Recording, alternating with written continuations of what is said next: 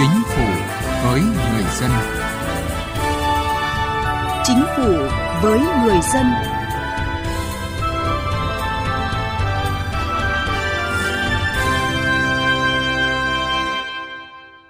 Xin kính chào quý vị và các bạn. Thưa quý vị, Dịch bệnh COVID-19 đã và đang ảnh hưởng nặng nề đến nền kinh tế của nước ta và các nước trên thế giới. Để thực hiện được mục tiêu kép vừa chống dịch, vừa phát triển kinh tế, chính phủ các bộ ngành, địa phương đã triển khai nhiều giải pháp cụ thể thiết thực. Trong bối cảnh hiện nay, sự chung sức, đồng lòng của cộng đồng doanh nghiệp cũng như mỗi người dân là rất quan trọng. Chương trình Chính phủ với người dân hôm nay đề cập nội dung này. Mời quý vị và các bạn cùng theo dõi.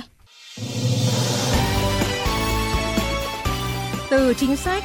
đến cuộc sống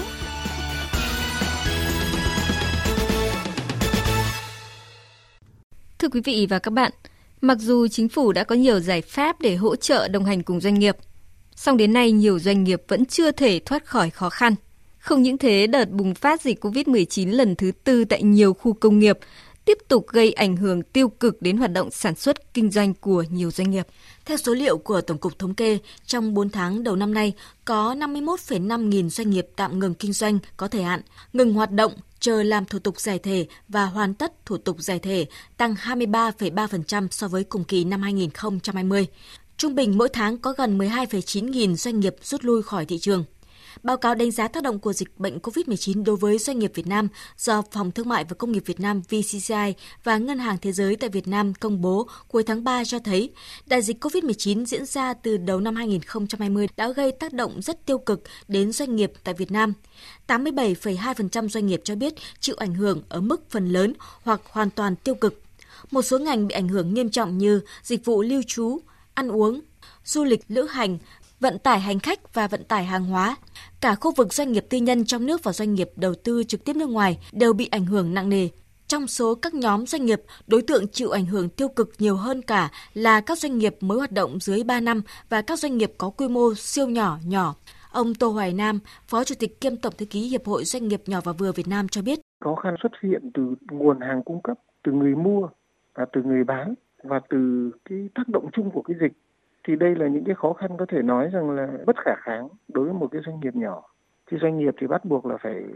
giả soát lại toàn bộ cái chi phí cho cái hoạt động của mình. Thì buộc doanh nghiệp phải thắt lưng buộc bụng. Cái gì đáng chi tiêu thì chi tiêu cố gắng giữ lấy cái thương hiệu của mình. Thứ hai nữa là cần phải quan tâm đến các cái chính sách hỗ trợ xem là mình có phải đối tượng phù hợp không. Hiệp hội Du lịch tỉnh Bà Rịa Vũng Tàu cho biết, ba lần dịch bùng phát trước, một số resort khách sạn sát biển, khuôn viên biệt lập xa dân cư trên địa bàn vẫn đón khách từ thành phố Hồ Chí Minh về nghỉ dưỡng tránh dịch.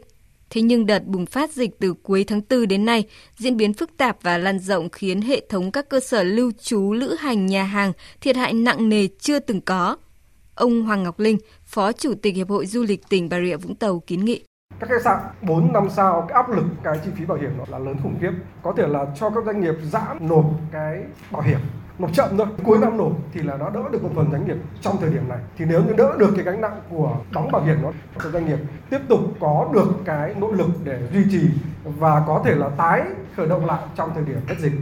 một trở ngại khác của doanh nghiệp hiện nay là vốn. Theo Hiệp hội Doanh nghiệp Thành phố Hồ Chí Minh, 90% doanh nghiệp đang thiếu vốn sản xuất, do đó thành phố cần có cơ chế hỗ trợ lãi suất cho doanh nghiệp. Phía ngân hàng nên hỗ trợ doanh nghiệp khoanh nợ, giãn nợ và cho vay mới để đẩy mạnh sản xuất khi thị trường đã phục hồi. Một số doanh nghiệp cũng mong muốn được hỗ trợ lãi suất trả lương cho người lao động để giữ chân họ trong lúc khó khăn. Ông Trương Quốc Tuấn, Tổng Giám đốc công ty TAT kiến nghị. Chỉ giảm 1% lãi suất cho các doanh nghiệp đang vay hiện nay cũng là một nguồn động viên rất là lớn cho doanh nghiệp rồi. Cái thứ hai là chúng ta có thể miễn giảm những cái khoản vay mà đang trả lương cho người lao động là chúng ta có thể lấy tiêu chí là nếu những doanh nghiệp nào mà lỗ lũy kế 2 năm liên tiếp 2019 2020 thì được quyền nhận được cái sự hỗ trợ lãi suất cho cái việc trả lương cho cán bộ công nhân viên. Kết quả điều tra cũng cho thấy dịch COVID-19 đã ảnh hưởng tới việc tiếp cận khách hàng, tiếp đến là bị ảnh hưởng về dòng tiền và nhân công của doanh nghiệp –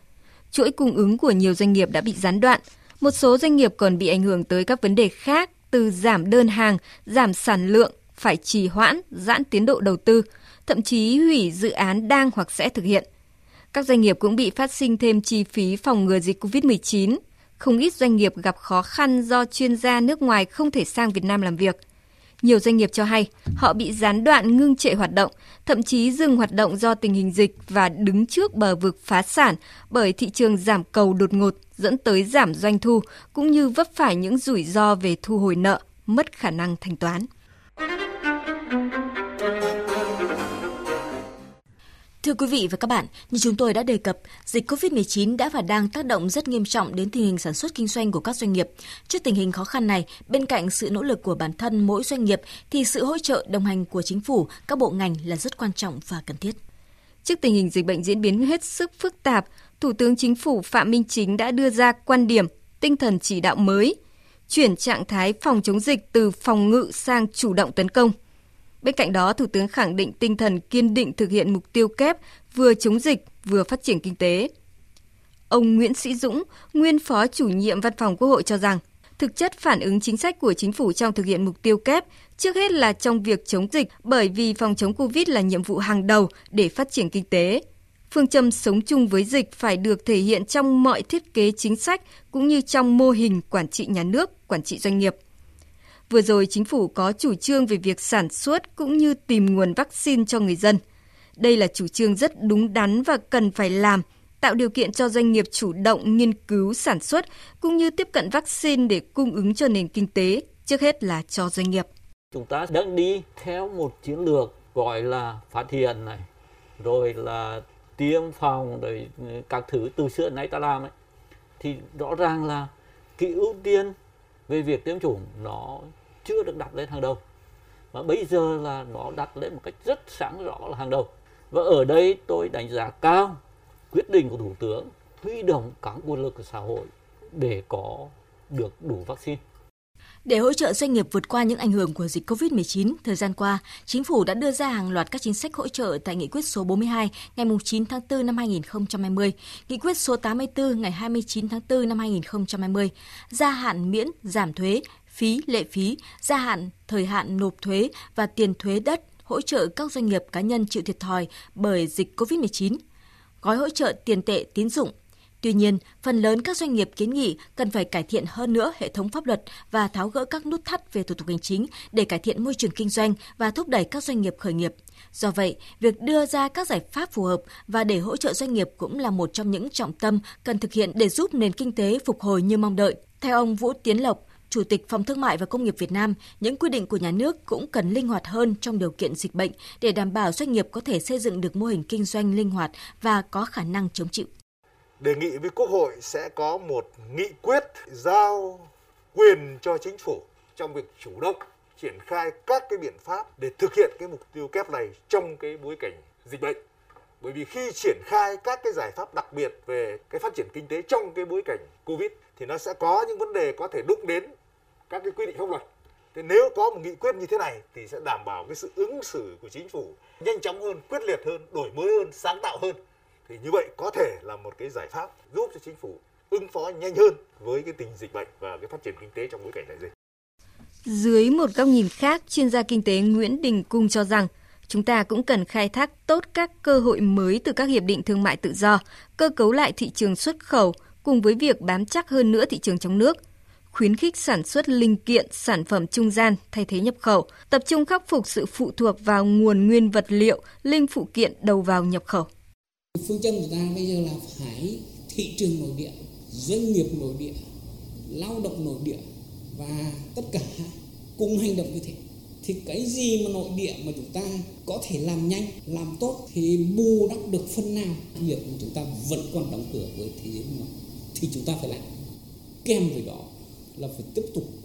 kiềm chế chống được dịch.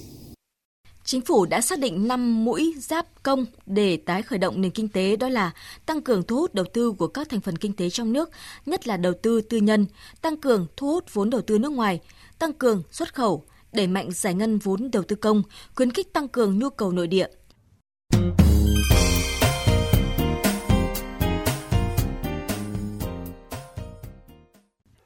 Thưa quý vị và các bạn,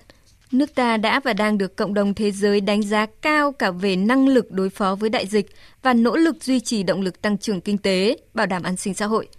Đây là thời điểm người dân trải nghiệm và tin tưởng đồng hành cùng chính phủ trong công cuộc phòng chống dịch và phát triển kinh tế. Người dân Hà Nội vốn có thói quen ra nơi công cộng như Hồ Tây, Hồ Hoàn Kiếm để giao lưu và tập thể dục vào buổi sáng, buổi chiều. Thế nhưng khi có thông báo của chính quyền là không ra khỏi nhà khi không cần thiết, không tụ tập đông người để phòng chống dịch, bà Nguyễn Thị Hường ở quận Hoàn Kiếm, thành phố Hà Nội đã thay đổi hẳn thói quen. Thời gian này, bà chỉ tập thể dục ở sân nhà. Bà Hường cho biết người dân ở khu phố đồng lòng ký cam kết thực hiện các quy định phòng chống dịch COVID-19, cùng nhau chấp hành các quy định phòng chống dịch. Nhân dân thì rất đồng tình với cái sự lãnh đạo và chỉ đạo của chính phủ và cùng đồng lòng quyết tâm là thực hiện các cái chỉ đạo của chính phủ để đảm bảo cho cái phòng dịch thật là tốt. Thời gian qua, các tuyến phố của thành phố Hà Nội, các hàng quán đều đã được đóng cửa. Tại các siêu thị, khu chợ, hầu hết người bán hàng cùng người mua hàng đều ý thức việc đeo khẩu trang và giữ khoảng cách khi mua bán. Các cơ quan đơn vị cũng đã bố trí cho cán bộ công chức viên chức sử dụng công nghệ thông tin làm việc tại nhà và thực hiện nghiêm khuyến cáo khẩu trang khử khuẩn, khoảng cách, không tập trung, khai báo y tế. Tất cả đều dồn sức cho việc chống dịch theo đúng tinh thần, chống dịch như chống giặc. Chuẩn bị đám cưới cho con gái mình vào giữa tháng 6, nhưng giữa bối cảnh dịch bệnh đang diễn biến phức tạp, thì gia đình bà Nguyễn Thị Lan ở thành phố Phủ Lý, tỉnh Hà Nam cũng quyết hoãn đám cưới của con mình lại. Bà Lan chia sẻ, việc trước mắt là phải đồng lòng cùng địa phương, cùng các tổ COVID-19 phòng chống dịch bệnh. Trong tình cảnh hiện nay, khách mời khi được mình thông báo hoãn chắc cũng thông cảm. Nhà tôi thì cũng uh, có cháu đang chuẩn bị sắp sửa là tổ chức cưới, nhưng lại tình hình dịch bệnh nên cũng rất là hoãn lại uh, và cũng cho các cháu để đăng ký kết hôn rồi sau đó thì hết dịp thì cưới sau. Bây giờ ưu tiên cho chống dịch là phải hàng đầu. Thành công trong việc ứng phó với đại dịch COVID-19 thời gian qua đã khẳng định niềm tin của người dân vào chính phủ trong công cuộc chống dịch cũng như phục hồi kinh tế sau dịch. Anh Nguyễn Bình ở quận Thanh Xuân, thành phố Hà Nội tin tưởng. Việt Nam có chính phủ luôn luôn quan tâm đến dân và doanh nghiệp mà khi chúng ta đã cùng đồng lòng với nhau thì sẽ đẩy lùi được ờ, dịch và phát triển kinh tế. Vâng, dù chưa thể kỳ vọng mọi thứ ngay lập tức quay trở lại quỹ đạo bình thường, song với tinh thần cộng đồng đoàn kết và xã hội sẻ chia trách nhiệm cao nhất đã được thể hiện trong đợt cao điểm chống dịch vừa qua, có nhiều cơ sở để tin rằng chúng ta tiếp tục chiến thắng cả COVID-19 và cả virus trì trệ. Thưa quý vị, những ý kiến của người dân về phòng chống dịch bệnh COVID-19 đã kết thúc chương trình Chính phủ với người dân hôm nay. Trong cuộc sống, nếu bạn gặp vướng mắc pháp luật trừ lĩnh vực kinh doanh thương mại và bạn thuộc đối tượng được trợ giúp pháp lý như người có công với cách mạng, người thuộc hộ nghèo, trẻ em, người dân tộc thiểu số cư trú ở vùng có điều kiện kinh tế xã hội đặc biệt khó khăn, người bị buộc tội từ đủ 16 tuổi đến dưới 18 tuổi, người bị buộc tội thuộc hộ cận nghèo, cha đẻ, mẹ đẻ, vợ, chồng, con của liệt sĩ và người có công nuôi dưỡng khi liệt sĩ còn nhỏ có khó khăn về tài chính. Người nhiễm chất độc da cam có khó khăn về tài chính. Người cao tuổi có khó khăn về tài chính. Người khuyết tật có khó khăn về tài chính. Người từ đủ 16 tuổi đến dưới 18 tuổi là bị hại trong vụ án hình sự có khó khăn về tài chính. Nạn nhân trong vụ việc bạo lực gia đình có khó khăn về tài chính. Nạn nhân của hành vi mua bán người theo quy định của luật phòng chống mua bán người có khó khăn về tài chính. Người nhiễm HIV có khó khăn về tài chính bạn có thể tự mình hoặc thông qua người thân thích, cơ quan, người có thẩm quyền tiến hành tố tụng hoặc cơ quan tổ chức cá nhân khác để yêu cầu trợ giúp pháp lý hoàn toàn miễn phí. Khi có yêu cầu trợ giúp pháp lý, bạn chuẩn bị hồ sơ yêu cầu trợ giúp pháp lý bao gồm các loại giấy tờ sau. Đơn yêu cầu trợ giúp pháp lý theo mẫu. Giấy tờ chứng minh thuộc diện trợ giúp pháp lý. Giấy tờ tài liệu có liên quan đến vụ việc trợ giúp pháp lý các giấy tờ, tài liệu chứng minh yêu cầu là có căn cứ hoặc các giấy tờ, tài liệu của các cơ quan nhà nước có thẩm quyền liên quan đến yêu cầu trợ giúp pháp lý. Bạn có thể lựa chọn một trong ba cách để nộp hồ sơ yêu cầu trợ giúp pháp lý. Nộp trực tiếp, gửi qua dịch vụ bưu chính, gửi qua phách hình thức điện tử bạn hãy đến Trung tâm trợ giúp pháp lý nhà nước nơi bạn cư trú tại 63 tỉnh thành trên cả nước để yêu cầu trợ giúp pháp lý hoặc gọi về Cục trợ giúp pháp lý Bộ Tư pháp theo số điện thoại 024 62 73 96 41 để được hướng dẫn thông tin về các tổ chức thực hiện trợ giúp pháp lý.